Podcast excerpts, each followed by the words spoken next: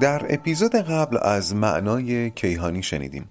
تأثیر باور یا ناباوری به معنای کیهانی در زندگی رو مرور کردیم و با معنای شخصی منبعث از معنای کیهانی هم آشنا شدیم. و حالا اپیزود 58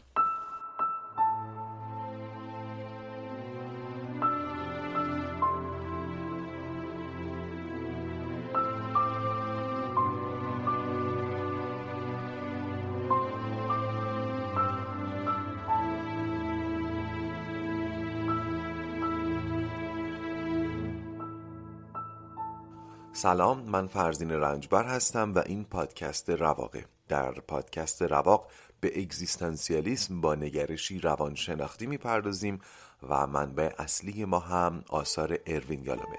در سری اول این پادکست سراغ کتاب رواندرمانی اگزیستانسیال میریم.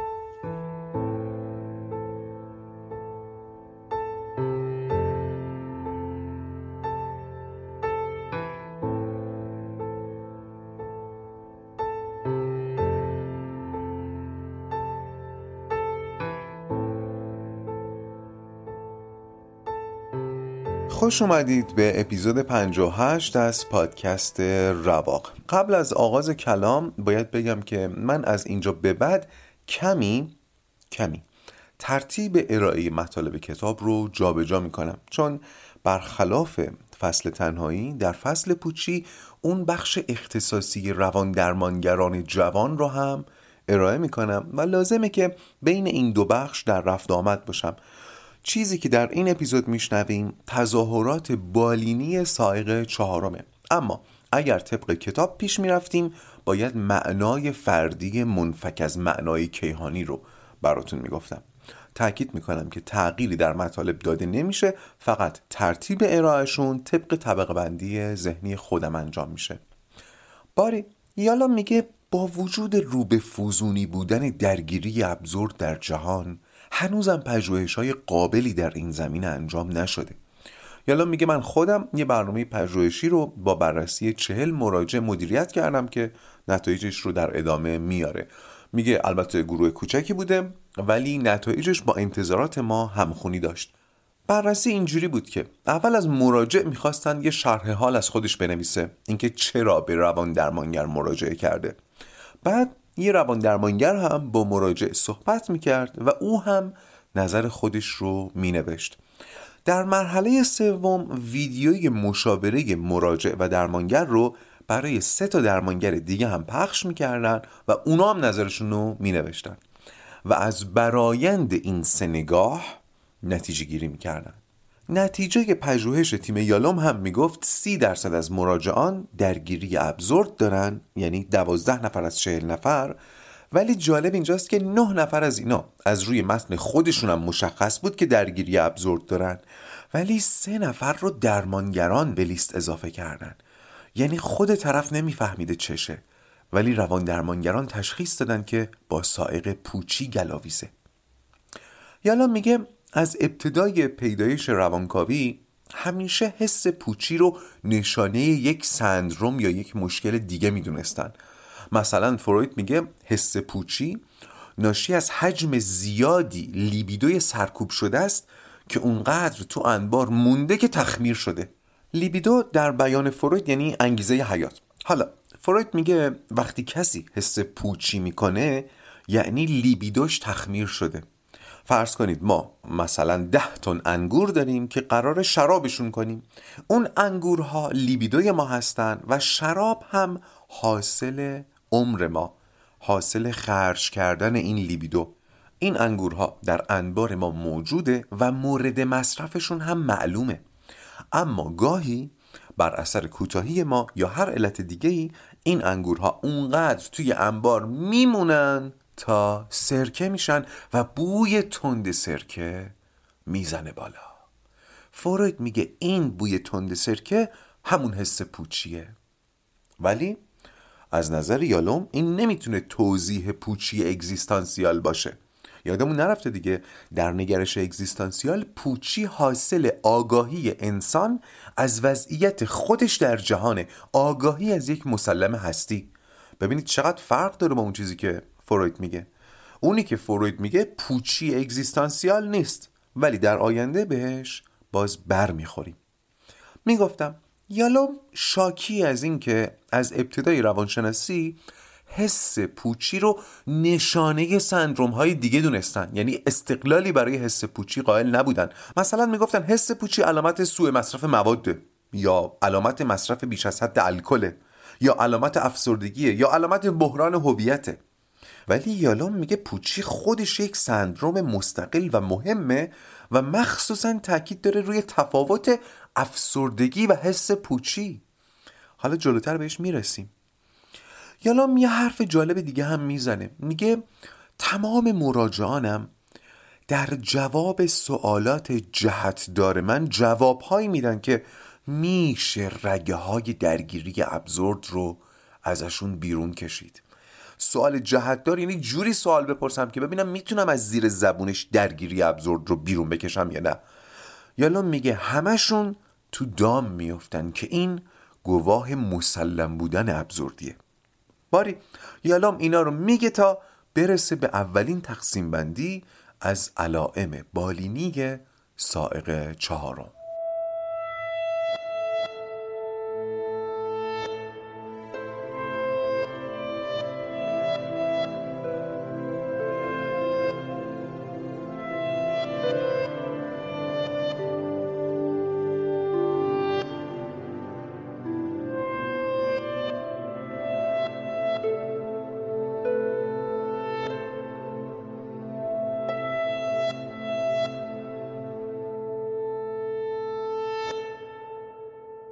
قراره به علائم بالینی سائق چهارم بپردازیم. قبلش می‌خوام برای فهمیدن بهتر این بخش این بار حس پوچی رو به جای تاون به ویروس سرماخوردگی تشبیه کنم. الان متوجه میشین چرا؟ یه نظریه درباره سرماخوردگی اینه که ویروس سرماخوردگی در بدن همه ما هست. همونطور که آگاهی از ابزردی جهان در نهاد همه ما وجود داره. ولی خب ما همیشه سرماخورده نیستیم دیگه. همونطور که بیشتر ما مردم همیشه حس ابزردی نمی کنیم. ممکنه تحت شرایطی فعالیت و تکثیر ویروس های سرماخوردگی در بدن ما زیاد بشه و ما سرما بخوریم. همونطور که ممکنه تحت شرایطی وجه ابزورد جهان برامون پررنگ بشه و بکشوندمون به حس پوچی. به نظر مثال گویایی میاد نه؟ بذارید مثال بازترش کنم. ما دو جور می‌تونیم سرما بخوریم. یکی انتقال فرد به فرد که در مورد پوچی هم باز صادقه. یعنی حس پوچی هم می‌تونه از فردی به فرد دیگه منتقل بشه. جور دیگه ای که ممکنه ما سرما بخوریم اینطوره. گفتم ویروس سرماخوردگی در بدن همه ما هست. در نواحی بینی ما ساکن هستن این ویروس ها ولی در شرایط عادی گلوبول های سفید خون نمی‌ذارن این ویروس ها عرض اندام کنن. نمی‌ذارن این ویروس ها فعالیت رو تکثیر کنن. وقتی ما در معرض سرما قرار می‌گیریم بدن برای اینکه گرما از دست نده خون رو میفرسته به لایه های زیرین. پس لایه های بیرونی بدنمون کم خونتر میشن و این باعث میشه که انباشت گلوبول های سفید در لایه های بیرونی بدن مثل بینی کمتر بشه. و حالا ویروس سرماخوردگی مجال تکثیر پیدا می‌کنه. حس پوچی هم همینطوره. اگه اجازه بدیم سرمای جهان ابزورد بر ما غلبه کنه دوچار حس پوچی میشیم. خب پس این تشبیه سرماخوردگی رو تو ذهنمون داریم و ادامه میدیم. امیدوارم براتون جا افتاده باشه. فکر می‌کنم برای بیشتر ما پیش اومده که برای لحظاتی یا ساعاتی یا روزهایی حس پوچی بکنیم. این حس اگر در حد یک حس گذرا باشه مثل یک سرماخوردگی ساده است. همه ما ممکنه سرما بخوریم. همونطور که همه ما ممکنه گاهی حس بیمعنایی بکنیم. البته که هر دوی اینها نیاز به مراقبت و تدبیر دارن ولی نگران کننده نیستن. اما اگر یک نفر مدام سرما می‌خوره یا سرماخوردگیش طولانی میشه و خوب نمیشه این دیگه باید جدی گرفته بشه. چرا مدام سرما می‌خوره یا چرا سرماخوردگیش خوب نمیشه؟ همینطور کسی هم که زود به زود درگیری ابزورد پیدا می‌کنه یا درگیریهاش طولانیه هم باید بررسی بشه. این فاز اول روان نجندی پوچیه. یعنی زمانی که بسامد و مدت حس پوچی بالا میره. در ادامه تشبیه پوچی به سرماخوردگی اینم اضافه کنم که ما می‌دونیم اگر سرماخوردگی رو جدی نگیریم و رعایت های لازم رو دربارش انجام ندیم به قول قدیمی ها می‌تونه تو بدن کهنه بشه و تبدیل بشه به زاتوریه یا نومونیا این زاتوریه مصداق فاز دوم روان نجندی پوچی در انسانه. پس در اولین تقسیم بندی حس پوچی رو بر اساس شدت و بسامدش طبقه بندی کردیم. سرماخوردگی ساده که گفتم روان نجندی نیست در همه ما ممکنه پیش بیاد. احساس گاه به گاه پوچی. بعد سرماخوردگی های پی در پی یا طولانی که میشه فاز اول روان نجندی و نهایتا ذات میشه فاز دوم روان نجندی پوچی.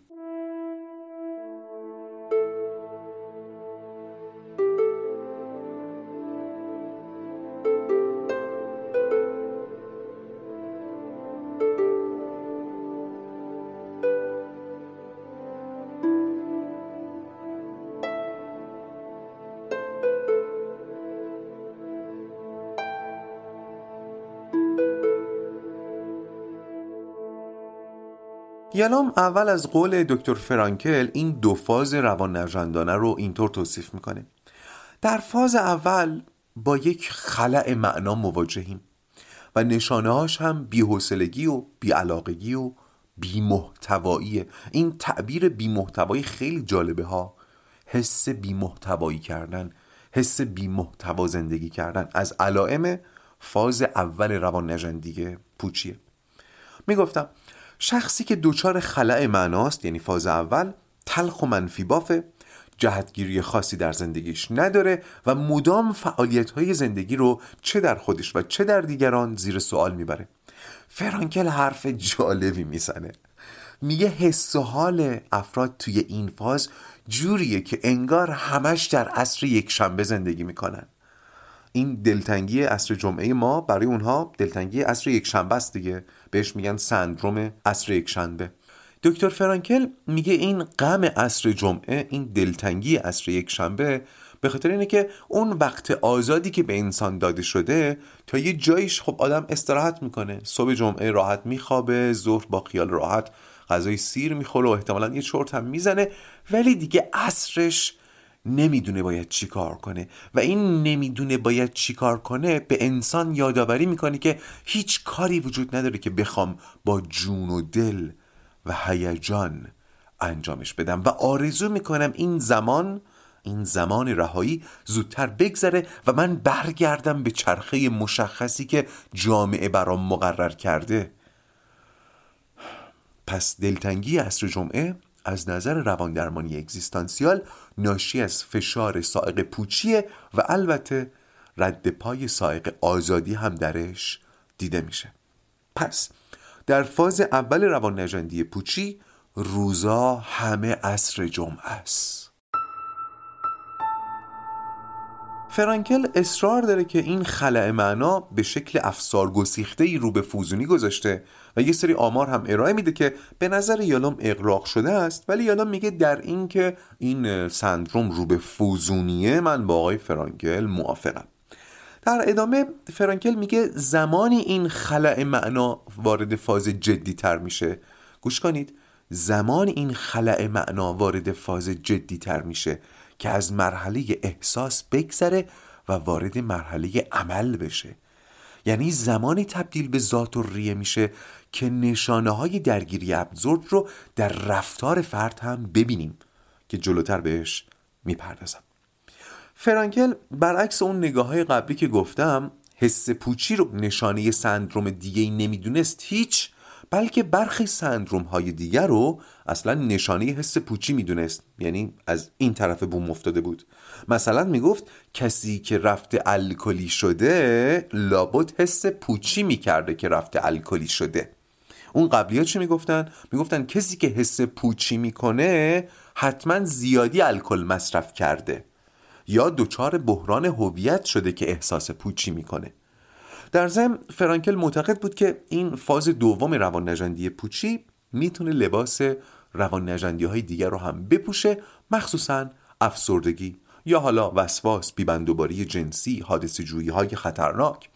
پس نظر فرانکل به یالوم نزدیکتره ولی بازم با یالوم زاویه داره. این سه تا نظر رو با هم مرور کنیم. یه نظر این که حس پوچی نشانه یه سندروم دیگه است. مثلا نشانه افسردگی مثلا نشانه بحران هویته. نظر فرانکل برعکسه یعنی مثلا بحران هویت رو نشانه حس پوچی می‌دونه. یا اینکه اینها رو تفکیک می‌کنه اما قائل به اینه که اینا می‌تونن در لباس هم برن. یعنی حس پوچی می‌تونه بره در لباس افسردگی یا افسردگی می‌تونه بره در لباس حس پوچی. اما یالا میگه اینها یکی نیستند هیچ بلکه همیشه هم قابل تفکیکن منتها بله زحمت زیادی داره تفکیک کردنشون. خب نظرات فرانکل رو کم کم تموم کنم. فرانکل هم معتقده که فقدان معنای کیهانی که تکلیف زندگی رو برای انسان مشخص می کرد در عصر امروز موجب شیوع حس پوچی شده و دو سازوکار دفاعی خورد هم برای پاسخ به این سردرگمی برمیشمره که اینهان یکی همرنگی با جماعت و دیگری پذیرش استبداد. البته فکر کنم گوشای شما هم زنگ زده باشه. مبنی بر اینکه جناب فرانکل داره سائق پوچی رو از دریچه سائق آزادی نگاه می‌کنه. بله بخش زیادی از حس پوچی با تعیین تکلیف از بیرون یعنی همون سلب آزادی برطرف میشه. چون پوچی گوش کنید. چون پوچی ناتوانی در یافتن چرایی زندگیه و مقید بودن نوعی پاسخ به چرایی. چرا این کار می‌کنی؟ چون در دفتر هستی نوشته شده من این کار را بکنم. این در واقع دلیل نیست ولی جواب هست. می‌دونم این بخش کم گنگه. سعی کنید اگر گنگه براتون چند بار بشنویدش. تمام تلاشمو کردم که اینا رو ساده کنم. پس باید قائل باشیم به این که یک سری جواب ها هستند که دلیل نیستند ولی جواب هستند یکیش مقید بودنه مجبور بودنه. چرا این کارو می‌کنی؟ چون مجبورم. می‌گفتم ما در فصل آزادی شنیدیم که این بایدهایی که زندگی ما رو پر کردن قراردادهایی هستند برای سلب آزادی انسان تا با اضطراب آزادی مواجه نشه. پس فرانکل داره از این زاویه نگاه می‌کنه. چرا حالا داره از این زاویه نگاه می‌کنه؟ چون انقدر که تاکید داره روی سائق پوچی انگار اون سائق های آزادی و تنهایی رو هم در دل سائق پوچی حل کرده و داره یک جا اینا رو ارائه میده. من استنباطم اینه. وقتی فرانکل میگه انسان برای گریز از پوچی یا همرنگ جماعت میشه یا تن به استبداد میده درست در نقطه تلاقی آزادی و پوچی ایستاده. باری دکتر فرانکل رو اینجا رها می‌کنیم. یالوم در ادامه از قول آقای سالواتور مادی یک روان درمانگر دیگه سه جور تظاهر بالینی برای روان نجندی فاز دوم برمیشماره که به نظر یالوم کامل تر میاد.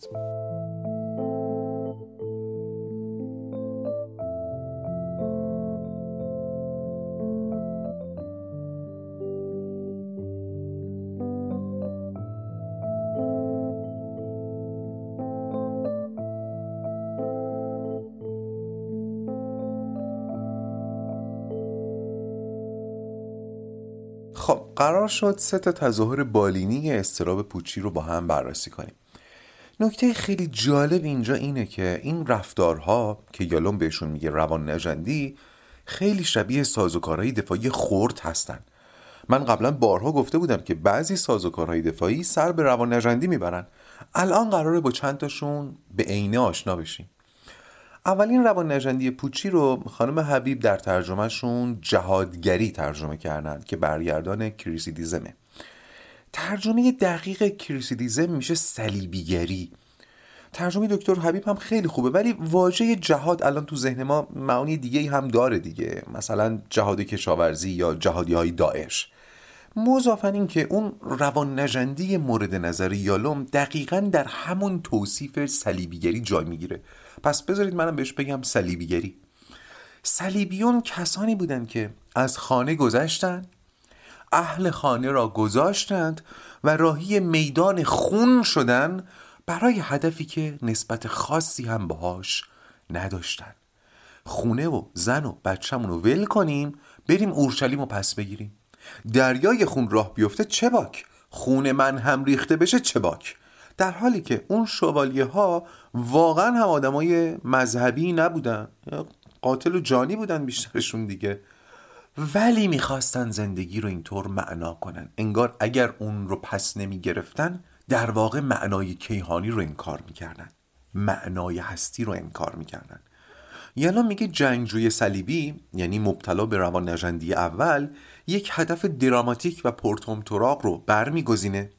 بهش متعصب میشه در راهش فداکاری می‌کنه و از این راه ابزردی جهان رو انکار می‌کنه. یه ویژگی دیگه صلیبیون هم اینه که حتی وقتی هدفشون محقق بشه به زندگی بر نمیگردن بلکه میگردن دنبال هدف جدید چون زندگی معمولی براشون همیشه عصر جمعه است. نمی‌تونن زندگی عادی داشته باشن. نمی‌تونن صبح شنبه رو بزیان. نمی‌تونن غروب دوشنبه رو بزیان. خب تا همینجا متوجه شدید که چقدر این رفتار شبیه سازوکار دفاعی دیگه. رفتار روان نجندانه است.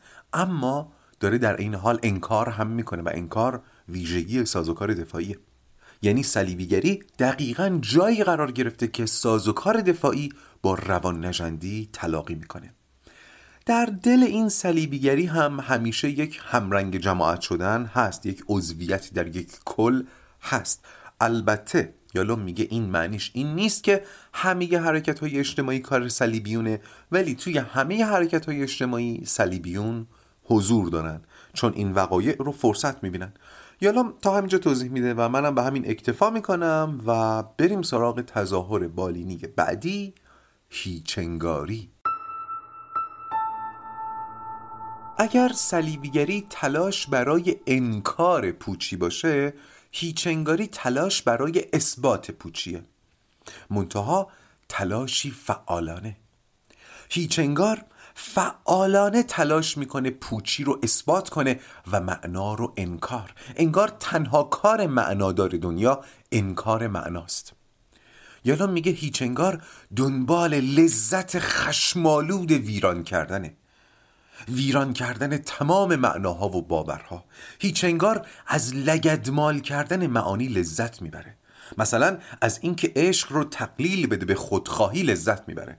یه نفر میگه من عاشق شدم میگه عشق عشق فقط خودخواهی آدم هست که لباس رمانتیک تنش می‌کنه. از اینکه نودوستی رو تخفیف بده به جبران گناه تسکین پیدا می‌کنه. هیچ انگار. مثلا می‌بینه یه نفر داره برای یه کار خیر پیش قدم میشه. میگه می‌دونی که این کارها در واقع ناشی از احساس گناهه. کسی که خودشو گناهکار می‌دونه دنبال امور خیر میره دنبال نوع دوستی میره. می‌خواد گناهاشو جبران بکنه. هیچ انگار از اینکه هر نوع کاری رو بیگاری جلوه بده دلش خنک میشه. مثلا می‌بینه شما به کارتون خیلی علاقه بندین صبح برای اینکه برین سر کارتون ذوق دارین. میگه که کار که آخه چه, چه کاری؟ این که بیگاریه. آخه یعنی چه 800 میری سر کار برای مای چندرقاز متوجه میشین؟ من دارم سعی می‌کنم لحنمو یکم اگزاجره کنم برای اینکه جا بیفته دیگه. من همیشه از این کار پرهیز دارم ولی الان فکر می‌کنم کمک می‌کنه به فهمش. خلاصه امثال اینا دیگه. مثلا هنر رو تلاش انسان برای فرار از ترسهاش معرفی می‌کنه و از این کار احساس رضایت می‌کنه. هیچ انگار. هیچ انگار تلاش می‌کنه هر گونه تلاشی رو در دنیا پوچ جلوه بده. حتی به معانی فردی اطرافیانش حمله می‌کنه. مثلا شوق مادری رو در خواهرش تمسخر می‌کنه. علاقه برادرش رو به علم تحقیر می‌کنه. یالا میگه هیچ انگاری در بسیاری از مواقع لباس روشنفکری هم میپوشه ها. پوز فرهیخته ای که از هر چیزی برداشت تاریک و دشمن معنا داره. یالام از سینما هم مثال میاره. مثلا فیلم سال گذشته در مارین باد به کارگردانی آلن رنه. یا به نظر خود من خیلی از فیلم های وودی آلن اینطورن. ببینید خود یالوم هم منکر بخش اعظم معنا در جهانه. ولی دشمن معنا نیست. اتفاقا برعکس دوست معناست. اینکه کسی قائل به ابزوردی جهان باشه یه چیزه دشمنی با هر گونه معنا یه چیز دیگه است. پس براتون جا افتاد؟ فهمیدیم این رفتار روان نجندانه است. ولی وجه ساز و کار دفاعیشو می‌تونید بفهمید. یه ذره بهش فکر کنید. آدم هیچنگار با این دشمنی با معنا با این فریاد زدن مداوم بیمعنایی با این فعالان ظاهر شدن در اثبات پوچی دنیا چطور داره ساز و کارانه عمل می‌کنه؟ ببینید در واقع هیچنگار مدام فریاد بیمعنایی سر میده در حالی که در لایه های عمیقتر ناخداگاهش منتظر پژواکه پژواکی که بگه نه مدام در حال انکار معناست به این امید که روزی کسی جایی جوری انکار او رو انکار کنه و انکار او رو جواب بده. پس هیچنگاری دشمنی با معناست ولی از اون دشمنی ها که دوست داری یکی پیدا بشه آشتیتون بده. این دشمنی اینطوریه که اتفاقا آتیش دشمنی رو هی تند می‌کنی که یه نفر بالاخره پیدا بشه آتیش رو خاموش کنه. چون اگه به حال خودش رهاش کنی میسوزه و زغال میشه و بعدش هم میشه آتیش زیر خاکستر. و این آتیش زیر خاکستر شکل دیگه روان نجندی پوچیه. روان نجندی گیاهواری.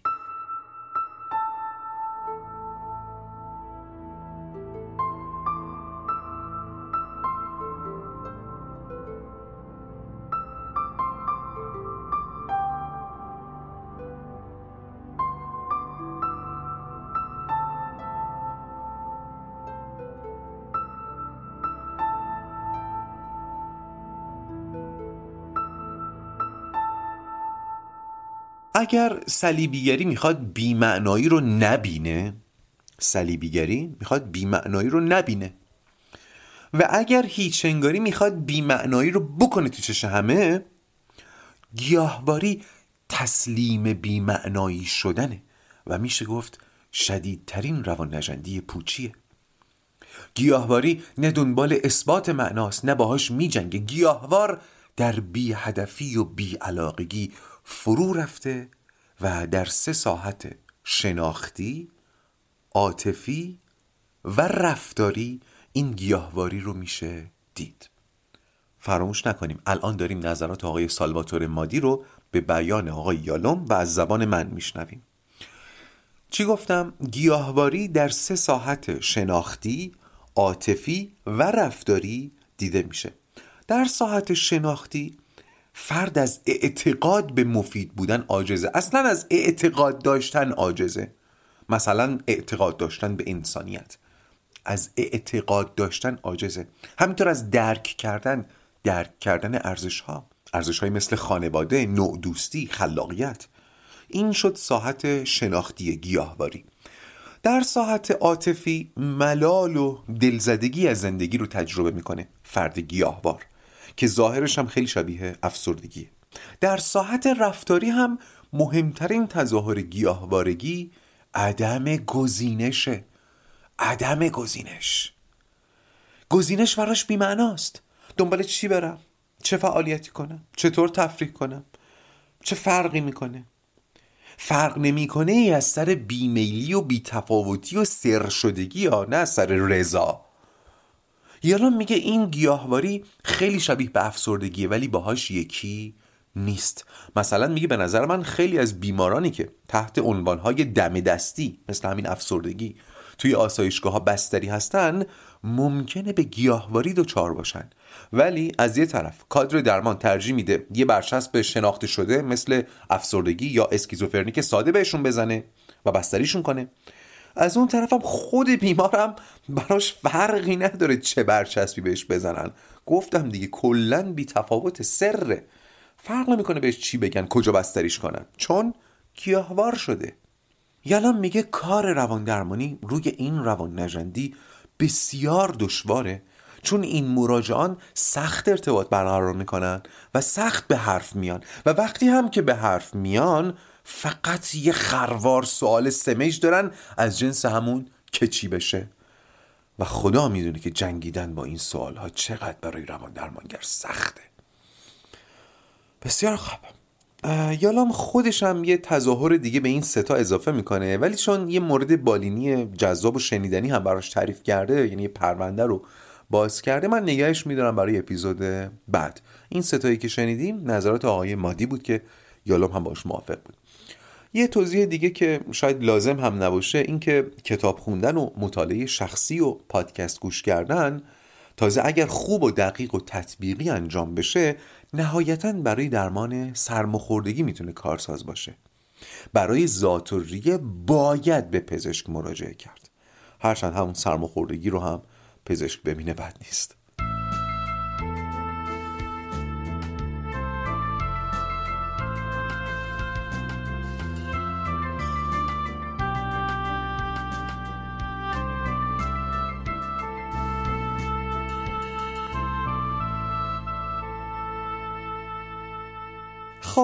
تظاهرات عمده ساق پوچی رو شناختیم. در ادامه این اپیزود می‌خوایم باز به زندگی مردمان قدیم بپردازیم و اینکه چه عواملی باعث می‌شد با سائق چهارم درگیر نباشن حس پوچی نکنن ابزردی جهان رو نبینن. یه علت عمدهش رو که در اپیزود قبل بررسی کردیم اینکه در قدیم باور به معنای کیهانی آسانتر بوده. در فرهنگی که با افسانه و استور اجینه باور داشتن به امور ایمانی هم راحت تره اما این تمام تفاوت نیست. عوامل دیگری هم در سبکی خیال مردم گذشته و معناداری زندگیشون دخیل بوده. حتی آقای تولستوی که پیشتر شرح درگیریشون با جهان ابزورد رو شنیده بودیم در یادداشتاش اشاره کرده که رعیت های من با اینکه در ظاهر زندگی پررنجتری نسبت به من دارن مشخصه که این درگیری آزاردهنده ذهنی منو ندارن. خیالشون سبکه. تولستوی حتی به صرافت افتاده بود که جویا بشه ببینه اینا چی دارن که من ندارم. اینا چی می‌دونن که من نمی‌دونم. که البته از نظر اگزیستانسیالیستا این سوال برعکس هم می‌تونه پرسیده بشه. اینا چی ندارن که من دارم؟ اینا چی نمی‌دونن که من می‌دونم؟ خب غیر از باور به معنای کیهانی یکی دیگه از عواملی که انسان گذشته رو از ابزوردی دور نگه میداشته فقر بوده. فقر. یالا میگه تا همین قرن اخیر عمده مردم دنیا چنان برای تأمین ابتداییات بقا باید جون میکندن که مجال پرسیدن سوالای فلسفی نداشتن. حواسمون باش از زندگی مردمان قدیم تصور فانتزی نسازیم. نمیشه منکر شد که طی یک قرن اخیر رفاه عمومی در جهان توفیر چشمگیری کرده. یالا میگه حس ابزوردی با رفاه رابطه مستقیم داره. هرچی رفاه بالاتر بره ابزوردی نزدیکتر میشه. ابزوردی نزدیکتر کمین می‌گیره.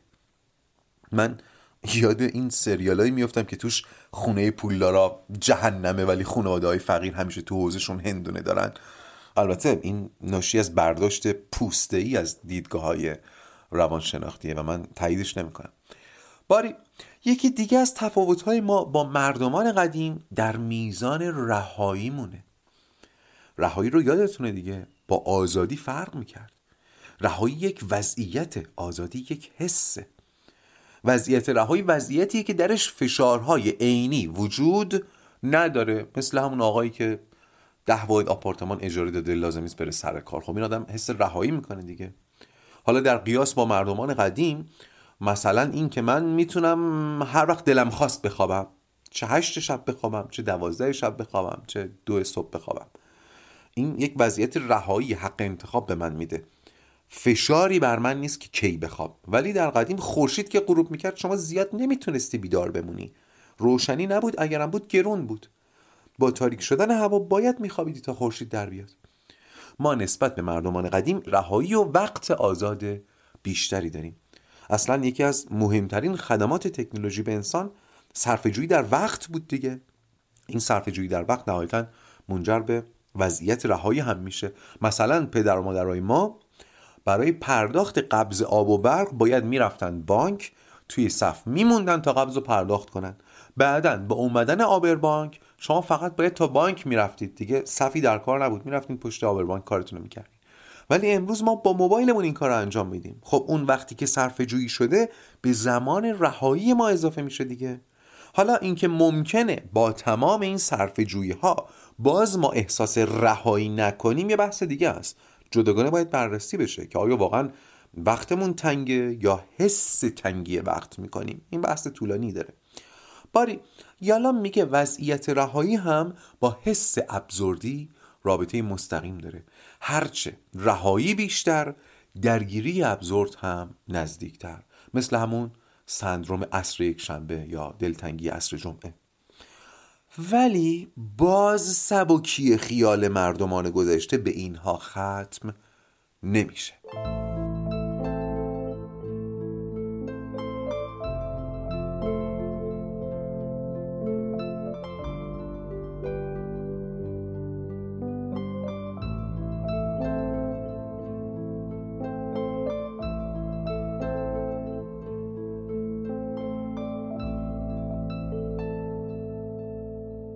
یالام میگه شیوه زندگی مردم در گذشته به خاطر ارتباط نزدیکی که با طبیعت داشتن حاوی نوعی از معنا بوده. این لفظ نوعی از معنا رو سخت میشه تعریف کرد ولی انتظار دارم در ادامه این فصل به یک برداشت مشترکی ازش برسیم. یالام میگه فعالیت های عمده زندگی مردمان قدیم جوری بود که خودش خودش رو معنی می‌کرد. اینم خیلی تعریف جالبیه. خودش خودش رو معنی می‌کرد. یعنی کارها یه جوری بودن که جایی برای پرسیدن سوالهای ابزورد نمیذاشتن. یالا میگه ساکنان دنیای پیش از صنعت تو زندگی روزانهشون فعالیت های فراهم کننده معنای خاص خودشون رو داشتن. اونا با زمین ارتباط نزدیک داشتن خودشون رو بخشی از طبیعت حس می‌کردن بخشی از هدف طبیعت بودن با شخم زدن زمین با بزرفشانی درو کردن. یا پخت و پزشون چقدر با ما فرق می‌کرد تولید مثل و پرورش فرزندانشون چقدر با ما فرق می‌کرد. میزان بالای زاد و ولد در فصلهای قبل متوجه شدیم که چقدر روی سایقهای اگزیستانسیال می‌تونه تأثیر بگذاره. کار روزانه مردمان قدیم عمدتا خلاقانه بوده. خلاقانه یعنی چی؟ از خلق میاد دیگه. خب کسی که با دام سر و کار داره کسی که مدام در زمین دانه میکاره کسی که باغ میوه داره خب این یه جوری در خلق کردن دخیل دیگه. از اون طرف حس تعلقشون به چیزی عظیمتر خیلی قوی بوده. معنای خانواده ایل قبیله. اینا خیلی در بافت زندگیشون پررنگ بوده. و همین ایل و قبیله با مشخص کردن نقش خاص هر کس باز نقش زیادی در معنادار کردن زندگی داشته.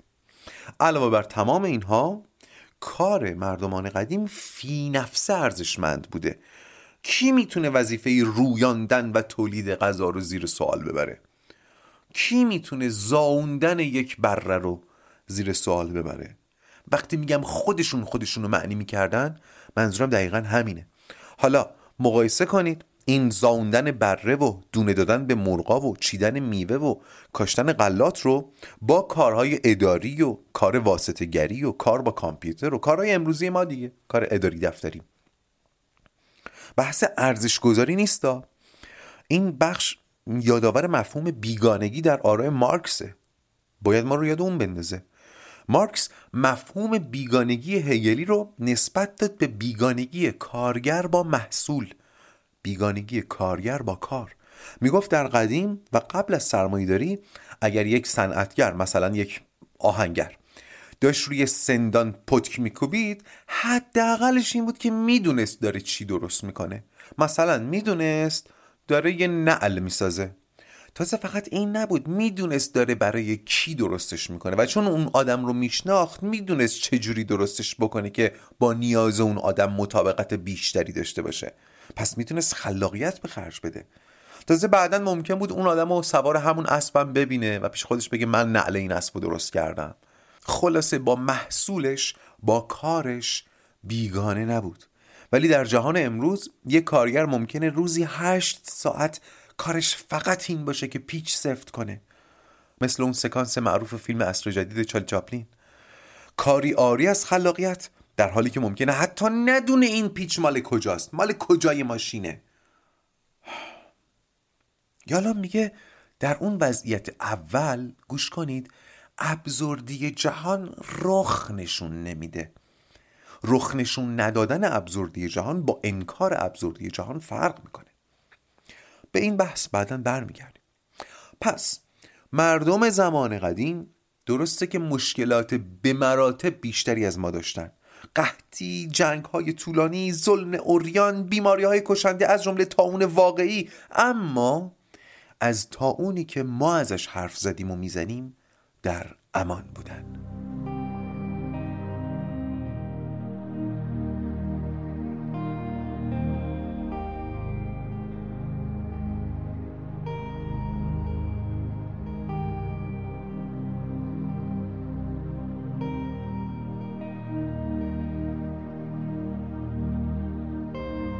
بسیار خوب. این اپیزود هم اینجا به پایان می‌رسه. موسیقی پایانیمون رو متناسب با همین حرفای اخیر انتخاب کردم. زندگی روستایی. تا الان دو تا از اپیزودهای رواق با صدای حسین پناهی به پایان رسیده. من دوستی داشتم و دارم که یک بار در توصیف حسین پناهی اصطلاح شگرفی رو به کار برد. به حسین پناهی گفت روشن فکر روستایی. و من احساس می‌کنم این ترکیب حاوی همون دوگانه آپولوی دیونوسیسیه که نیچه می‌گفت باید دنبالش باشیم. کم پیدا میشه. آدم امروزی که از دیدن فرهنگ روستایی به وجد نیاد. اما نکته این که در دل زندگی مردمان قدیم چیزهایی بوده که ما امروز به هیچ عنوان نمیخوایمش پس نمی‌خوایم خودمون رو گول بزنیم درباره زندگی قدیمی ها و به خاطر همینه که من اینقدر از ترکیب روشنفکر روستایی خوشم میاد و بعدا حتما بهش برمیگردم. دوست دارم شما هم بهش فکر کنید. پس بذارید صدای آقا دختر که فارغ و بی تکلف بر طرف چمن نشسته و از فلک گلایه می‌کنه پایان اپیزود 58 از پادکست رباق باشه و حالا بدرود.